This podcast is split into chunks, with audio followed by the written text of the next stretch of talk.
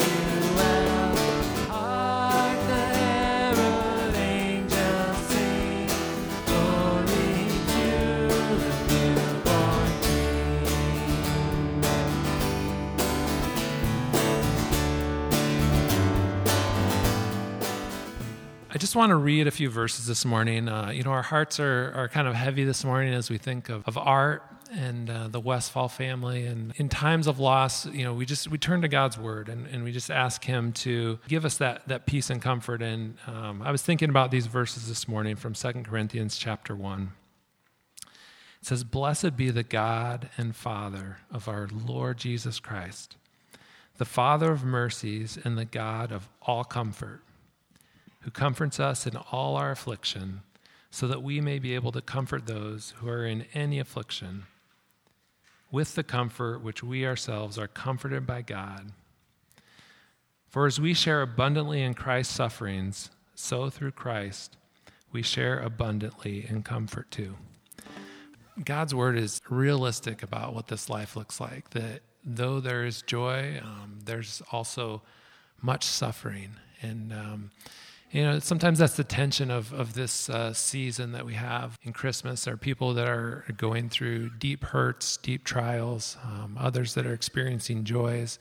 And we're just thankful that we can, can lift all those up to God. So uh, we praise Him. We, we ask Him to provide us uh, with the comfort that only He can give.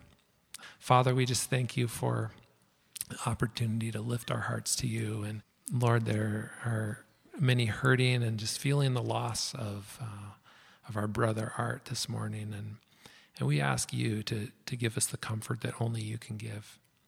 Uh, we ask you to remind us again of your great love and mercy, uh, Lord. Nowhere else is it displayed uh, as beautifully as the fact that you sent your perfect Son in, into this world filled with death and sin and darkness to redeem us and to make us part of your family. Father, we just thank you for that. We praise you in Jesus' name. Amen.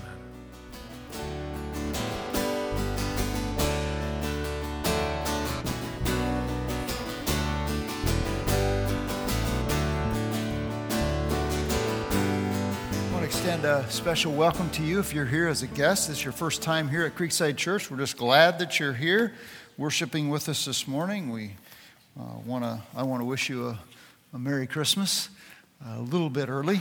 Hopefully, I'll see many of you on Tuesday night as we gather for our Christmas Eve service. But if you're here and you are one of those first time guests, we're just glad that you're here. And on the bulletin, there is a, a, flap on that bulletin that if you would mind, there might be a pencil underneath the seat in front of you, or if you have a pen, if you just fill that out and tear it off and put it in the offering, uh, that would be great. Uh, that comes by later. That's all we'd ask you to put in the offering, and there's no pressure even that way.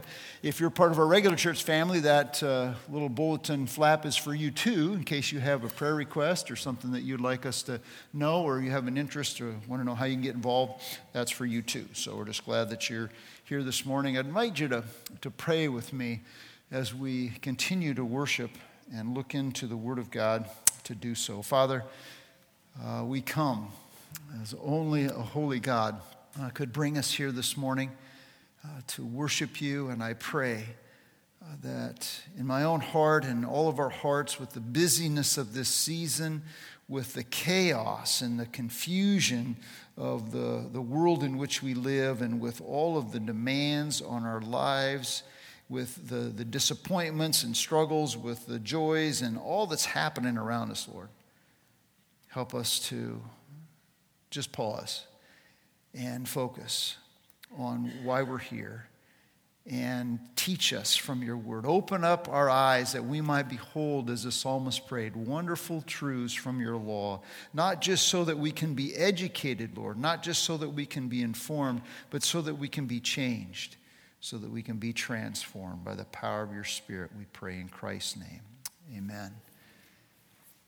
A few years ago, our, our family gathered at the threshing reunion grounds in Albert City. Okay, I want to show you this little picture of the uh, steam engines. It's uh, a three day celebration of how farming used to be. Okay, it was an annual event in Albert City, and they hosted it, and thousands of people from all over the country and some from different countries of the world would actually come to this thing. And we were gathered, uh, my family had come and gathered because we were going to, on Saturday afternoon, we are going to get together and grill some steaks and celebrate my birthday. Well, my wife had different plans. Uh, she had bigger, grander plans. And so she had organized this community celebration that I was oblivious to. And so on that Saturday afternoon, after the daily parade at this site, people gathered around and she threw this big party for me to celebrate my 50th birthday. And it was an embarrassing but actually enjoyable time with uh, people, friends, and family, and everybody. And it was an exciting thing. And I thought, you know, birthdays are, are fun. They're supposed to be celebratory things. Now, some of you are going, yeah, that's your 50th birthday. You know, everybody's wearing black, and it's not a good thing. Well, no, you know, it's, I made it to 50 by God's grace, and so that's a good thing. Well, the facts for my 50th were a cause for celebration, but the facts for the birthday of Jesus, are even more cause for the greatest celebration. Not just a celebration, but the greatest celebration. And we saw last week as we again launched into our study of the book of Matthew that the, the genealogy of Jesus gives us good cause for celebration because it reveals to us his identity. And then it also reveals and, and began to hint at his ministry that he would have. And as we continue on in this study and we look at the birth narrative of Jesus as it's recorded in the Gospel of Matthew, we're going to see that the facts uh, surrounding his birth further validate his identity. So, yeah, we're going to be kind of uh, reiterating some things that we talked about or kind of re- going back to it. But I don't know about you. How many of you, you know, you knew your Social Security number the first time you ever got it? You know? I mean, I, I've got you know, I know some of you still don't know your social security number, you know, because you're, you're just like, uh, uh, some of you don't know your bank number, you know, and that's fine. I'm not criticizing you, but we need these repetitions because repetition drives it home and enables us to understand things a little better. And sometimes we get impatient if we read the Bible and we say, well, those people and those Israelites, you know, they were so stubborn and so rebellious and they kept falling away and they kept falling away and they're just like us. And so we need to be reminded of these things.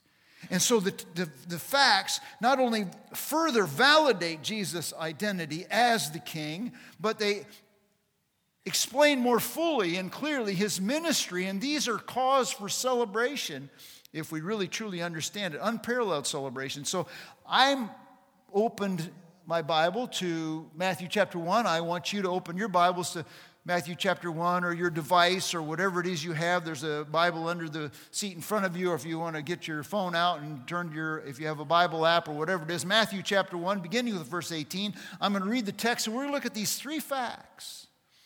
Significant facts about the birth of Jesus, this narrative, that authenticate his identity and more clearly articulate his ministry that I hope and I desire will prompt praise and celebration in his people. Matthew chapter 1, beginning with verse 18. Now, the birth of Jesus Christ was as follows. When his mother Mary had been betrothed to Joseph, before they came together, she was found to be with child by the Holy Spirit. And Joseph, her husband, being a righteous man and not wanting to disgrace her, desired to put her away secretly. But when he had considered this, behold, an angel of the Lord appeared to him in a dream, saying, Joseph, son of David, do not be afraid to take Mary as your wife. Excuse me. For that which has been conceived in her is of the Holy Spirit. And she will bear a son, and you will call his name Jesus, for it is he who will save his people from their sins. Now, all this took place, that what was spoken by the Lord through the prophet might be fulfilled, saying, Behold, the virgin shall be with child, and shall bear a son, and they shall call his name Emmanuel, which translated means God with us. And Joseph arose from his sleep and did as the angel of the Lord commanded him, and took her as his wife, and kept her a virgin until she gave birth to a son. And he called his name Jesus.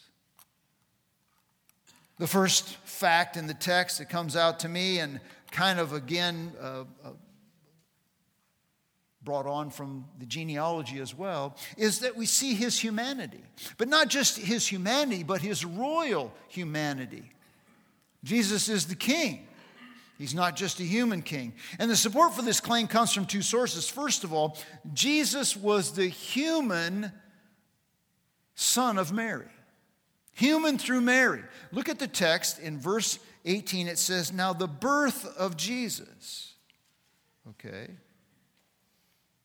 when his mother Mary had been betrothed to Joseph. So there's this the birth of Jesus, his mother Mary had been betrothed to Joseph.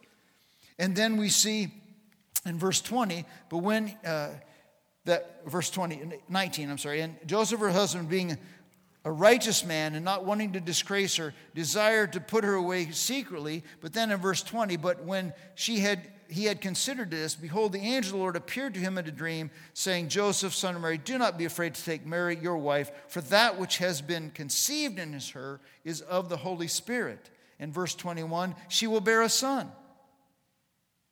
She will bear a son. Verse 25, and he kept her a virgin until she gave birth to a son. Notice the text, verse 18, verse 21, verse 25.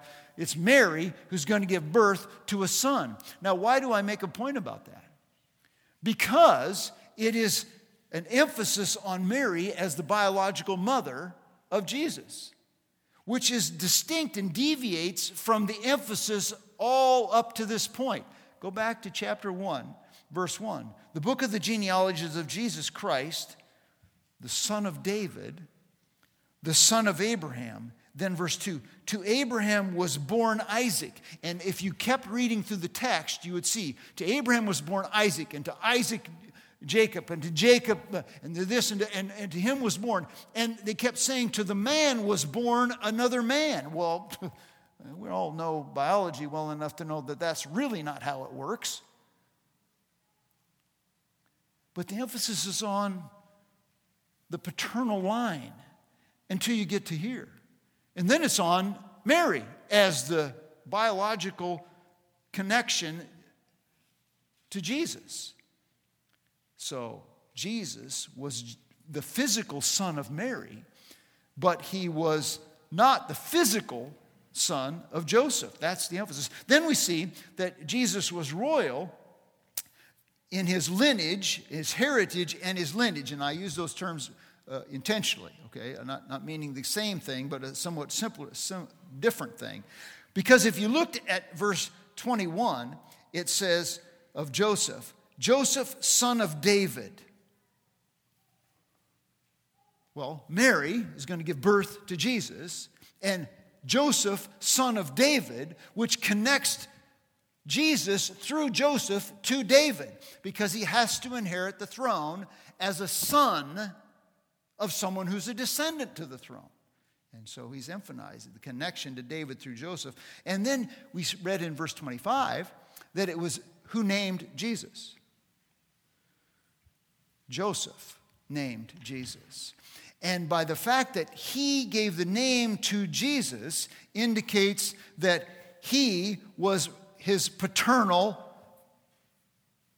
father. He gained his legal claim because you name that which is your own.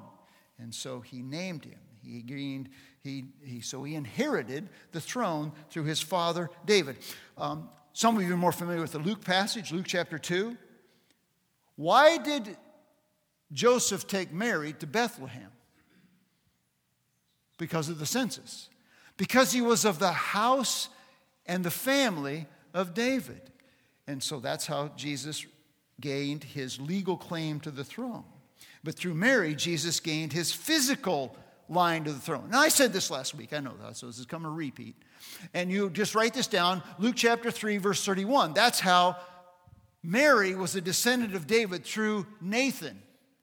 And Joseph was a descendant of David through, or Jesus was a descendant of David through Joseph by lineage, not by biological heritage. Okay, so there we go. So Matthew intentionally and repeatedly keeps calling Jesus the Christ, using his name and his title together so that the two are wed. He is a human king, he is the long prophesied Messiah. The title, look at chapter 1, verse 1. In the book of the genealogies of Jesus Christ. Then you look at verse 16. It says, when Jacob was, and to Jacob was born Joseph, the husband of Mary, by whom was born Jesus, who is called the Christ. And then in verse 17, therefore, all the generations from Abraham to David are 14 generations, and from David to the deportation to Babylon, 14 generations, from the deportation of Babylon to the time of Christ. And then you look at verse 18 again, it's Christ, Jesus Christ, Jesus Christ. Why? Because he wants to communicate that the man Jesus is the promised Messiah. Now, uh, those of us who live in the Des Moines area, I'm going to ask you a question. What is, when I say, um, what is Des Moines, Des Moines news, traffic, and severe weather station? And WHO, okay? It's Des Moines news, traffic, and severe weather station. Now, you can live from other parts of the Iowa and, and know that too. Why do you know that? Because if you ever listen to WHO, you hear it about five times before you, you know, go through five minutes of the station broadcast.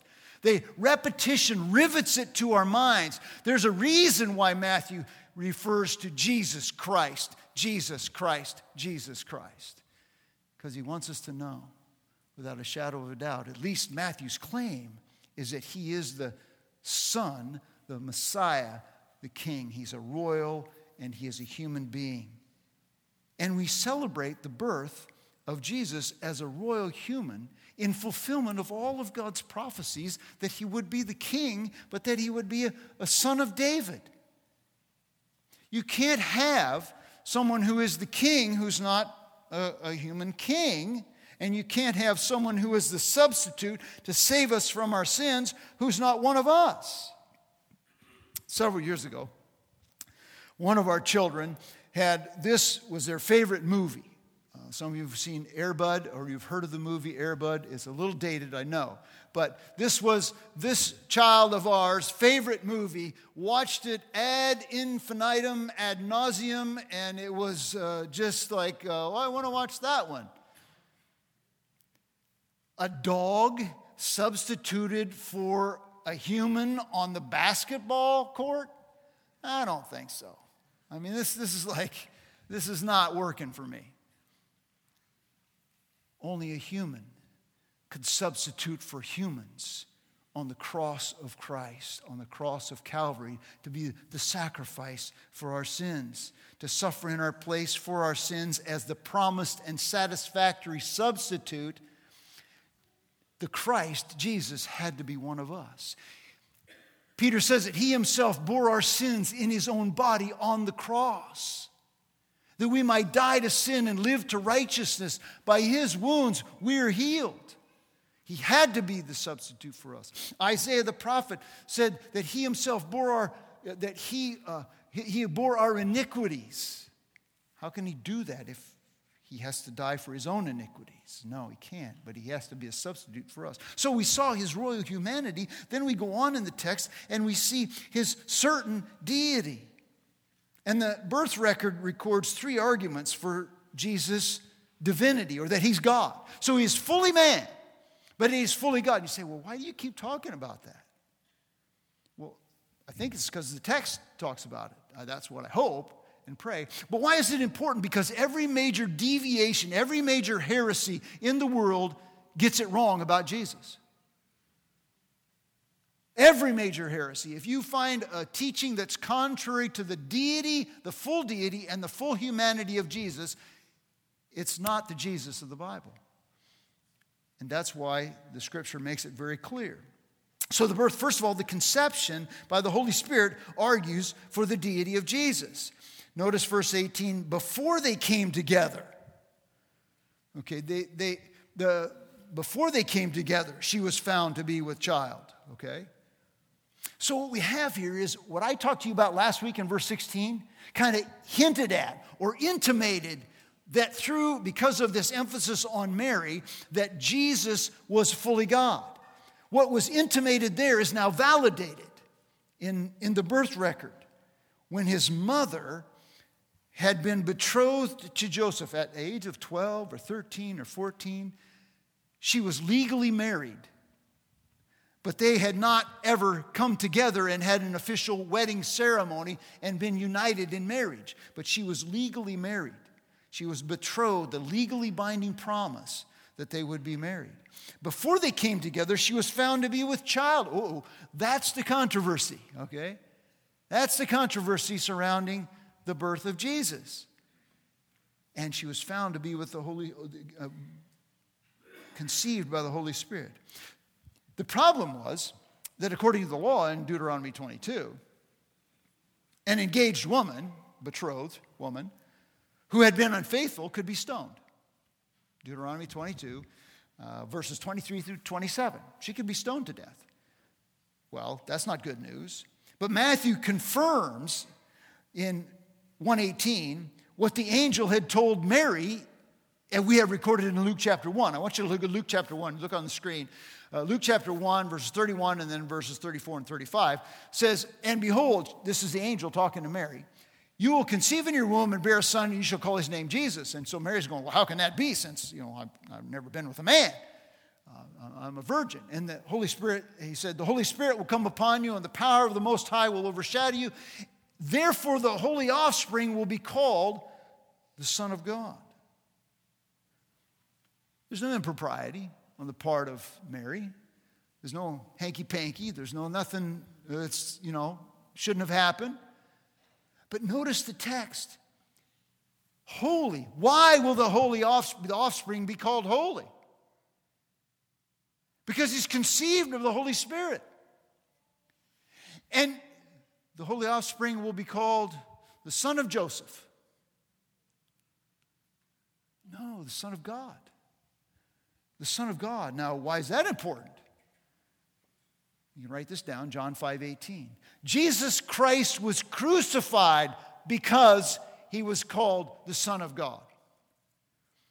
Because in John chapter 5, verse 18, the Pharisees say, He calls himself the Son of God, making himself equal with God. He's God. He claimed to be God.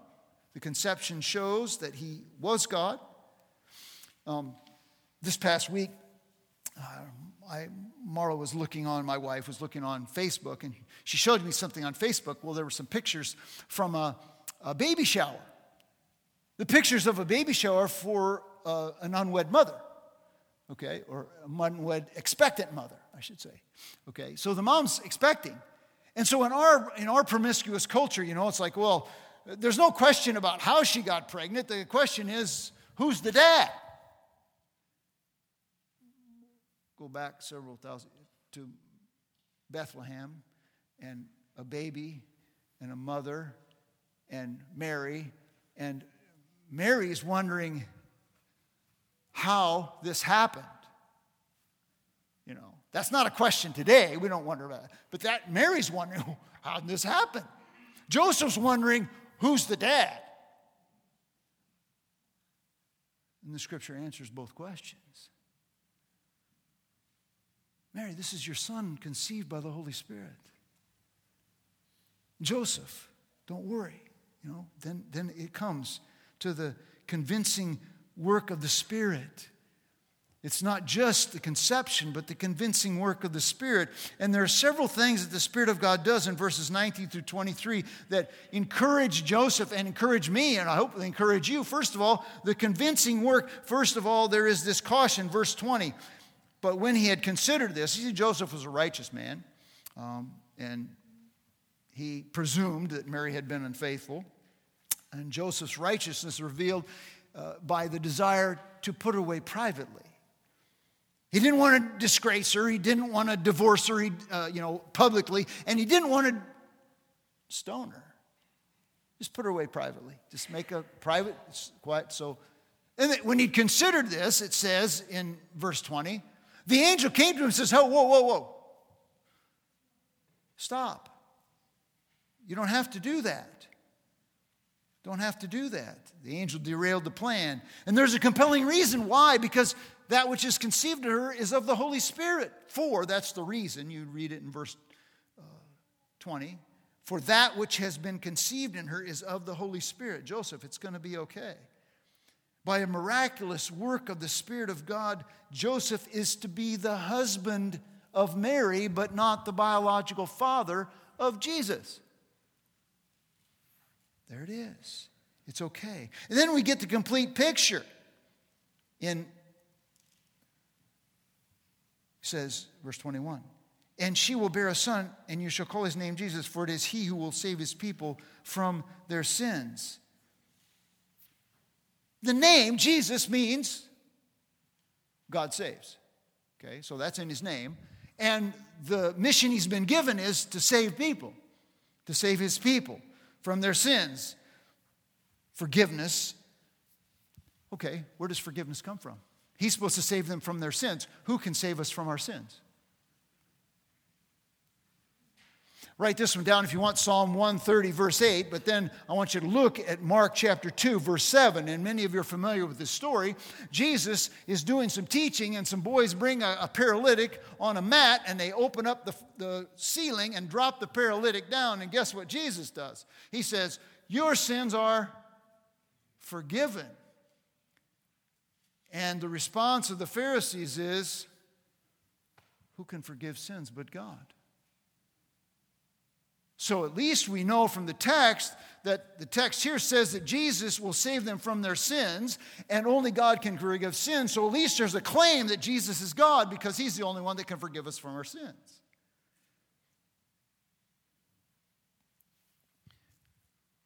When I was in seventh grade, I I had to have knee surgery, and so I missed some school, and we had a paper due in my social studies class. And Mr. Spurbeck was our social studies teacher, and he was kind of a stickler for protocol and stickler for lessons, and he was a hard nosed teacher. And he didn't want to cross Mr. Spurbeck. He was also our football coach, and uh, he was a, a no nonsense kind of guy. Now, some of you have been teachers, everybody here's been in school. If you are late on an assignment or you fail the assignment or you have incomplete in the assignment, whose mercy are you at? The teacher. You're at the complete mercy of the teacher. I didn't get the assignment done, didn't even actually know that it was to be done. And I came to school and I said, Mr. Spurbeck, I, I, I, I think I, there was something I didn't get done. He says, don't worry about it. What? Don't worry about it. It's forgotten, it's forgiven. Only the teacher can do that. Only the God of the universe can forgive my sins, can forgive your sins. And by forgiveness means that he, he removes them as far as the east is from the west so that we are no longer deserving of the wrath of God and the punishment that is due us because of our sins. Only God can do that. And here we see that this is what is claimed of Jesus. This babe in a manger is the one who is to forgive us our sins. Galatians chapter 3, verse 13 says, Christ redeems us from the curse of the law, having become a curse for us, for it is written, Cursed is everyone who hangs on a tree. You went over to Galatians chapter 4, you would see, For in the fullness of time, God sent forth his Son, born of a woman, born under the law, that he might redeem those of us who are under the law, that we might receive the adoption as sons. Only God can forgive sins, and Jesus is claimed to be God. Jesus alone will bring this redemption. In him, Paul says in Ephesians chapter 1, verse 7, in him in Christ, we have redemption. We have the, the purchase price paid to deliver us from the payment of sin through his blood, Jesus Christ. Then there, there's the confirmation that Jesus is God with us. This is the prophecy in verses 22 and 23. Now, all of this took place. All of what? Think about this. All of this took place. Well, you know, the Holy Spirit comes to Mary and says, Mary, you're going to, or the angel says, you're going to have a kid, and uh, it's going to be conceived by the Holy Spirit. And, and Joseph gets engaged to Mary, and then Mary becomes pregnant, and then we, whoa. Then the angel appears to Joseph, and all of this took place. Why? Why did all this play, take place?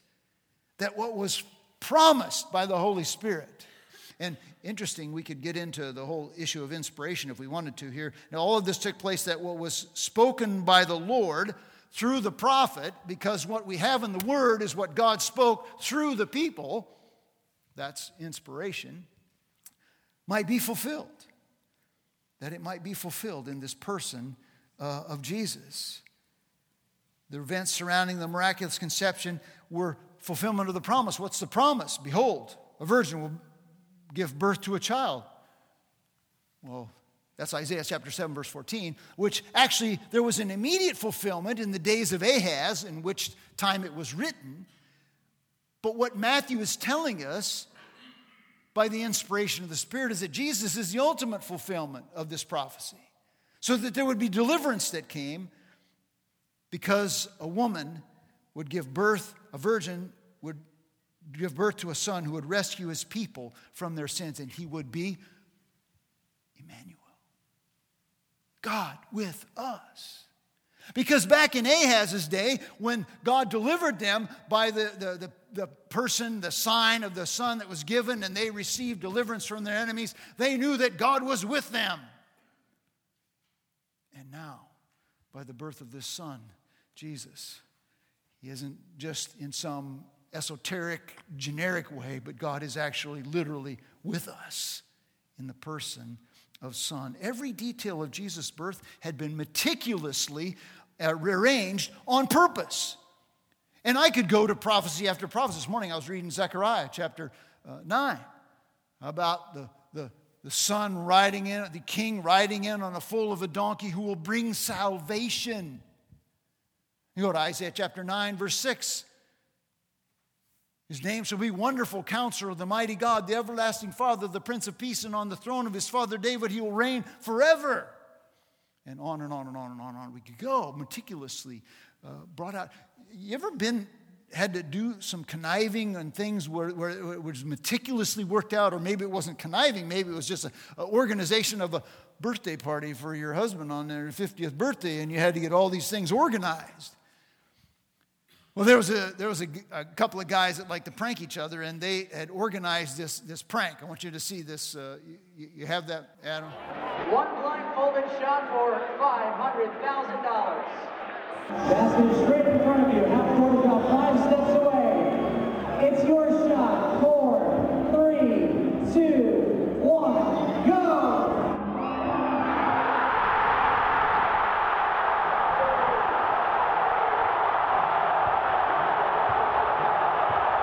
It's total prank. You saw he missed the basket. And the guy that gave him the check had already arranged, he'd arranged all these details for the guy to get to the game, for the guy to sit there, for his name to be called, so they would draw his name, so him to come down, and the people, he'd talk to the crowd ahead of time so that they would cheer wildly when he missed the basket, so he'd think that he won the $500,000. It was elaborately, every detail was organized. Folks, when you look at the birth of Jesus Christ, every single detail from the prophecies in the Old Testament, many, many, many, many prophecies.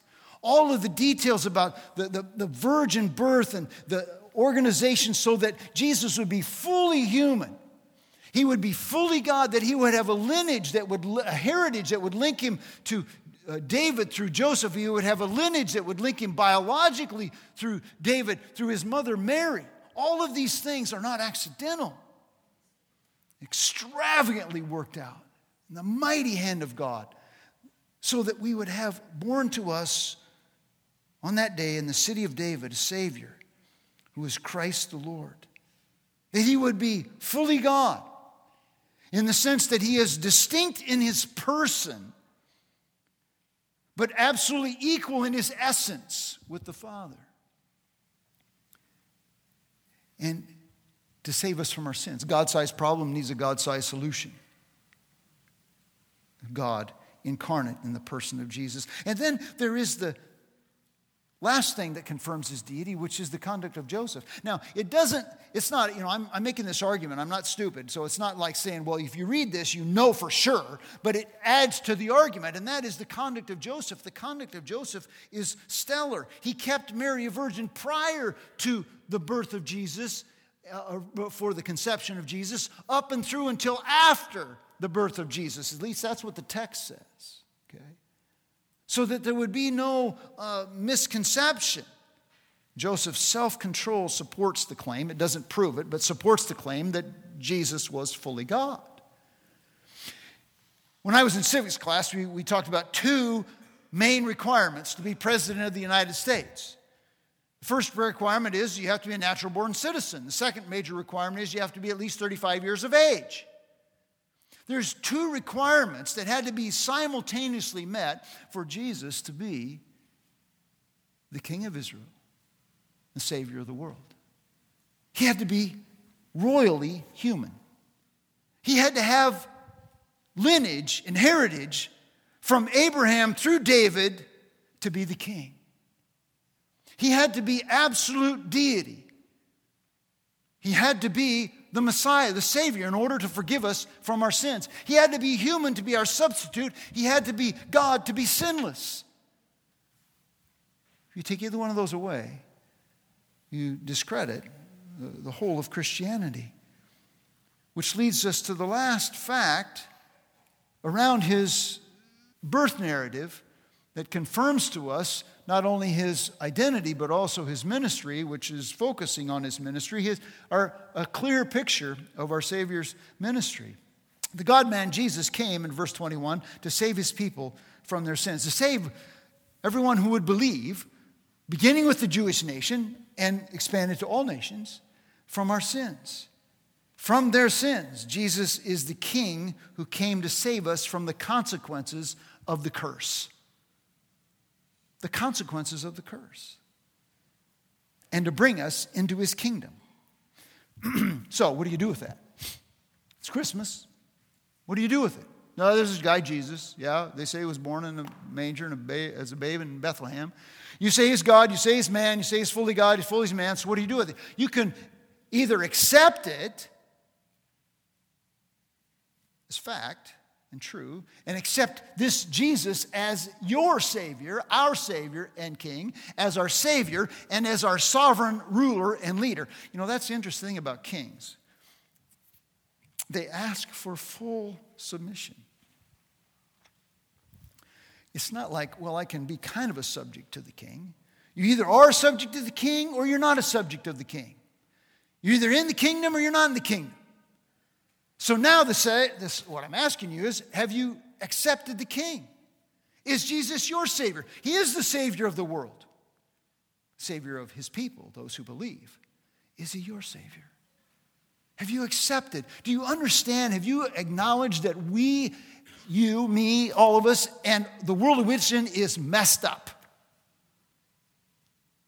And there's dishonesty, there's corruption, there's pride, there's selfishness, there's greed, there's all kinds of nastiness in this world. And, and we're part and parcel of it. That's who we are. And that as a result of that, the Bible says all of us have sinned. We, like sheep, have gone astray, Isaiah says in Isaiah 53 6. That we deserve God's judgment, his wrath, because of our sin, because he's holy and righteous. The wage of sin is death, separation from That's the ultimate effect of the curse, right? Is separation from God and, and death. And that's who we are. We have gone astray. But that Christ, who came as a babe in a manger, went to the cross and died for us in our place. I read a story or heard it, uh, it's been a while ago, but uh, about a guy who was a soldier in Iraq uh, or Afghanistan, maybe. Uh, and he, he and his, his buddies were sweeping a building or something, and uh, somebody threw a grenade into the middle of them. And what did he do? He jumped on the grenade. He died, and every one of his buddies was saved. He died for them. When Christ came and died on the cross, he died for us so that his death would be our death. And he could only do that as a human being. He could only do that because he didn't die for himself, he died for us if he was God. But he died for us, and we must understand and accept this.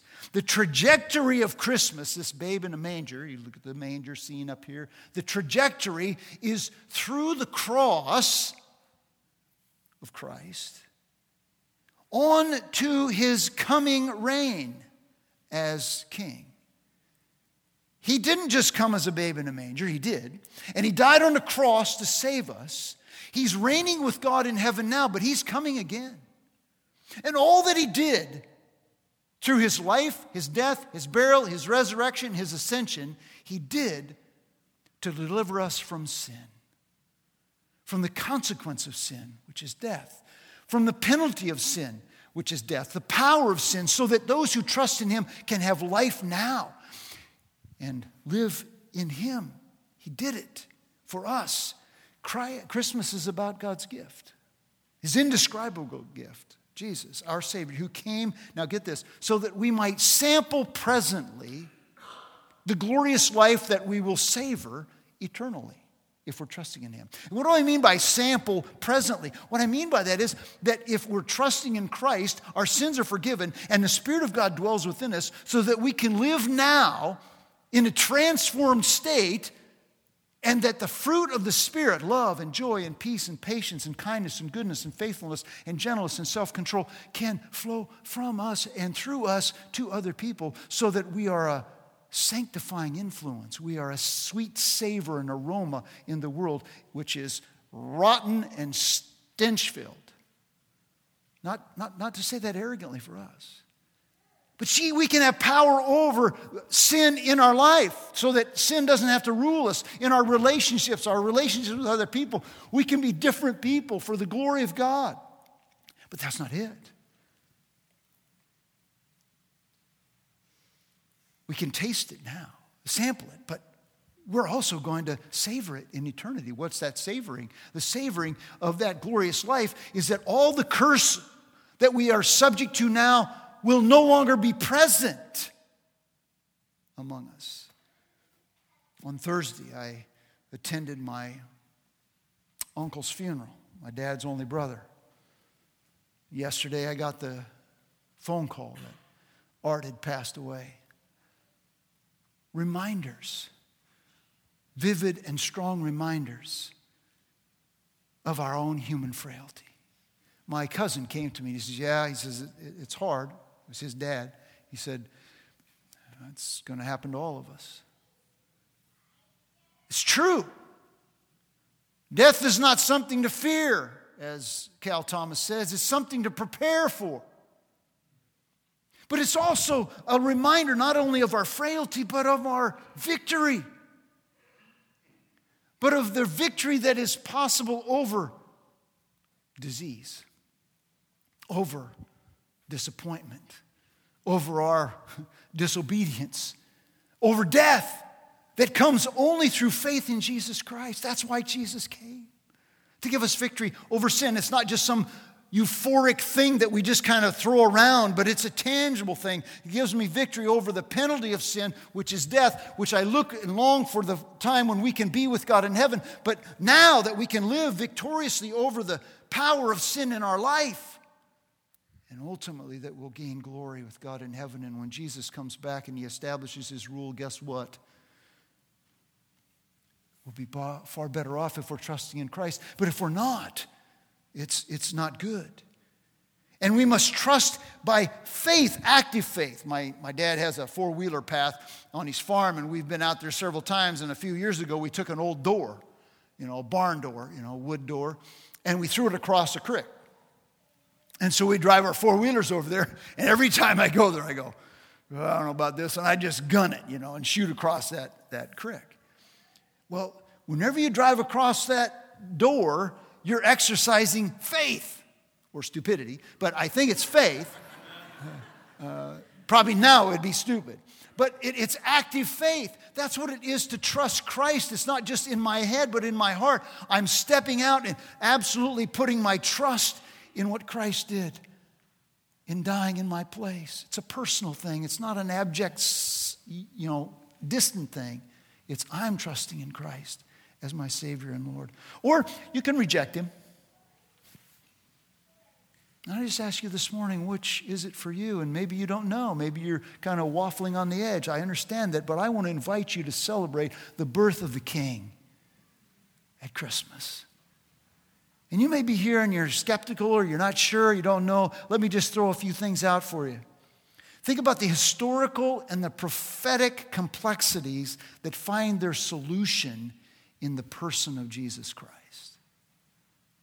The historical and prophetic complexities that come together, and it's not accidental in the person of Jesus Christ. Then the content of Jesus' birth shows his faithfulness to his Old Testament promises to save his people from their sins. They thought they were going to be delivered from the Romans, he had a bigger plan. Delivered from their rebellion.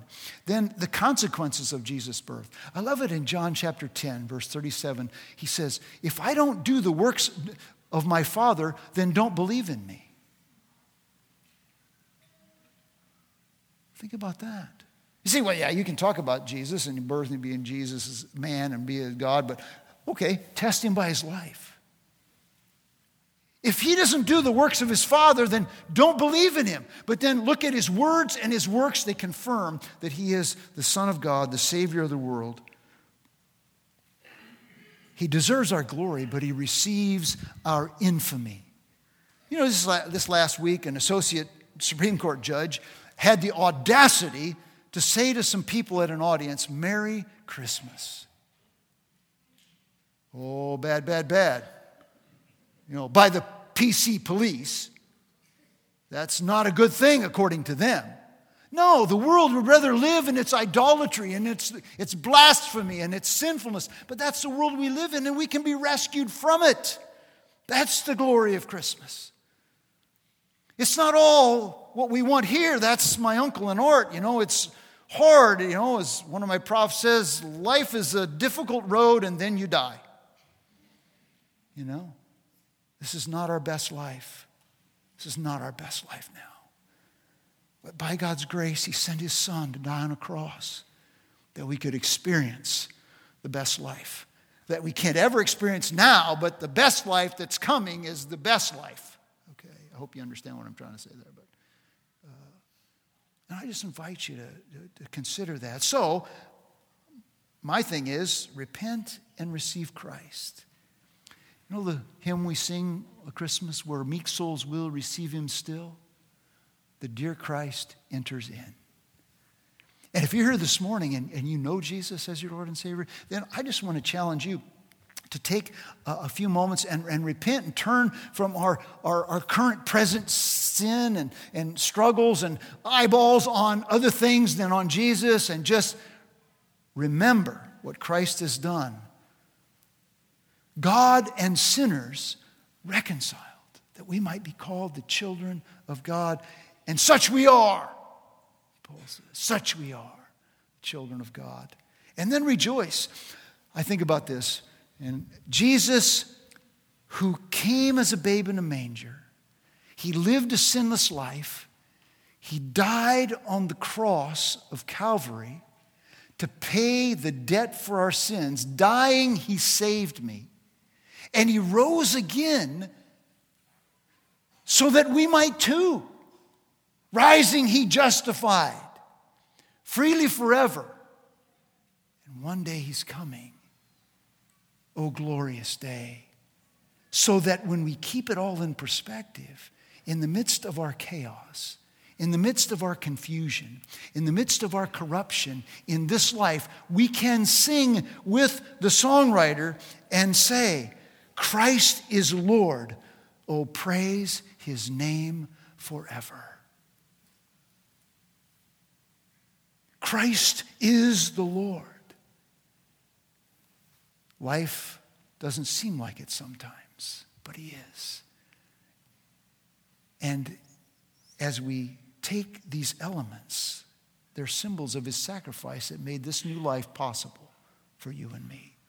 And if you're here this morning and you know Jesus, I invite you to join us in taking them. Let's pray. Father, I thank you for your Son, our Savior, the Lord Jesus. And I thank you for the new life that he offers that is not just for now, it is for now, it is new life now, but is new life that points us ahead. It's a new life that helps us in the present, and it's a new life that gives us hope for a better future. Thank you, Lord Jesus. Amen.